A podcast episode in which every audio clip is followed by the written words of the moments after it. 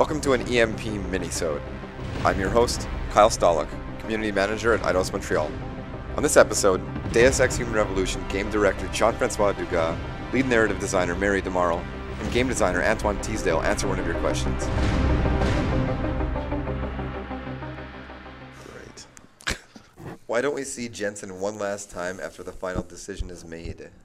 It frustrated me I feel like we didn't have the chance to say goodbye properly to the character we spent time with for hours. Is it because you wanted to focus on the RPG side of the game?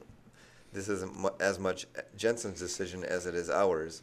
Or you didn't have enough money to do four different cinematics? Thank you for the answer. Actually, the vision for the endings, it was a deliberate decision not to show off what happens uh, after your cho- uh, you made your choice or whatnot uh, because at that point, first we for us the story was was over. Like the story, the story is done. We we did uh, everything we had to do, and we were more interested in involving the players into what they to ask them basically what they believe. Like they went through all the game, they experienced different um, uh, parts of uh, of the main theme and uh, with the good the good and bad sides and stuff and everything. And we really wanted to make it more reflective than uh, uh, showing you like, oh, that happens or that happens Ooh. type of thing.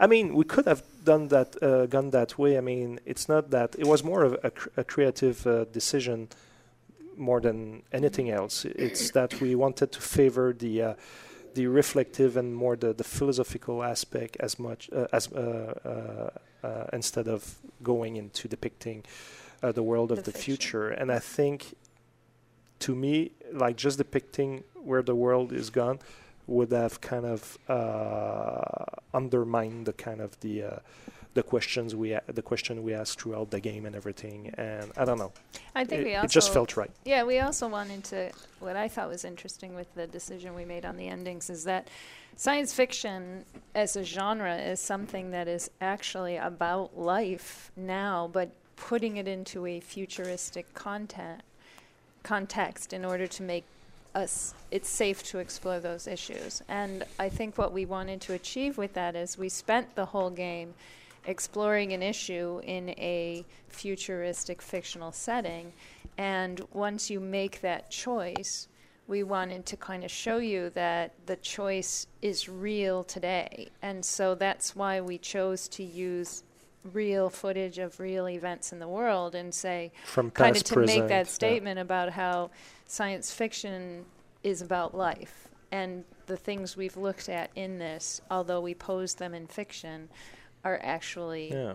relevant to today Yeah, and the endings, like with the, the, the, the footage itself and the narration of Adam Jensen and everything, for us, it was showing that uh, in human history, uh, humans tends to repeat the same cycles over and over again and everything. And it was more like uh, showing like when you look at the history of humanity, do you really believe that humanity can achieve that kind of philosophy or not? Like, what are the potential benefits or the drawbacks, or and nothing is black or white and that kind of stuff. But we wanted to show it in in light of what we've been uh, through through uh, through our own uh, existence, and that was basically it. And for me, when I discussed that with Mary.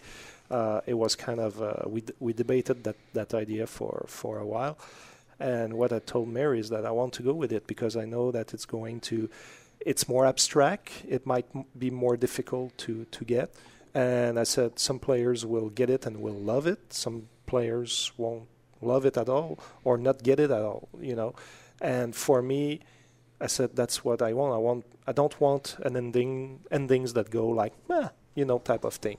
Uh, I rather you to hate it or love it, as long as you're not indifferent. So it, it, triggers something in you, whether it's good or bad. But Any kind uh, of reaction or any kind of reaction. I wanted to, to go with something that is more assumed than just going with the kind of vanilla endings that you see in several games or, or whatnot. Like, there's nothing wrong with that. It's just not what I wanted. Were you at all inspired or influenced by Metal Gear's endings?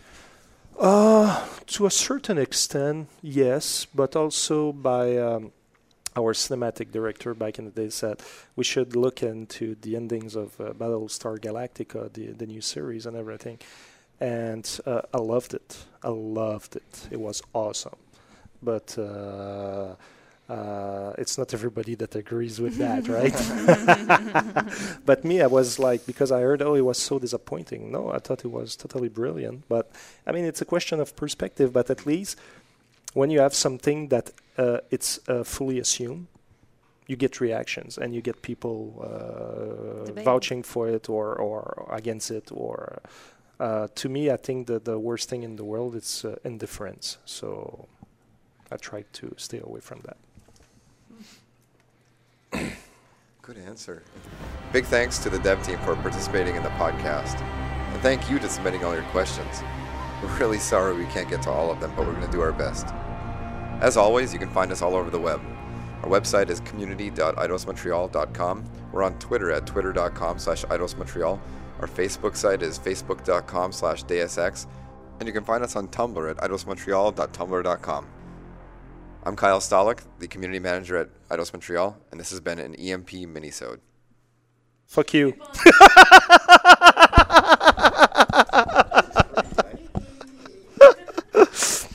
uh, I'm joking, my dear Kyle.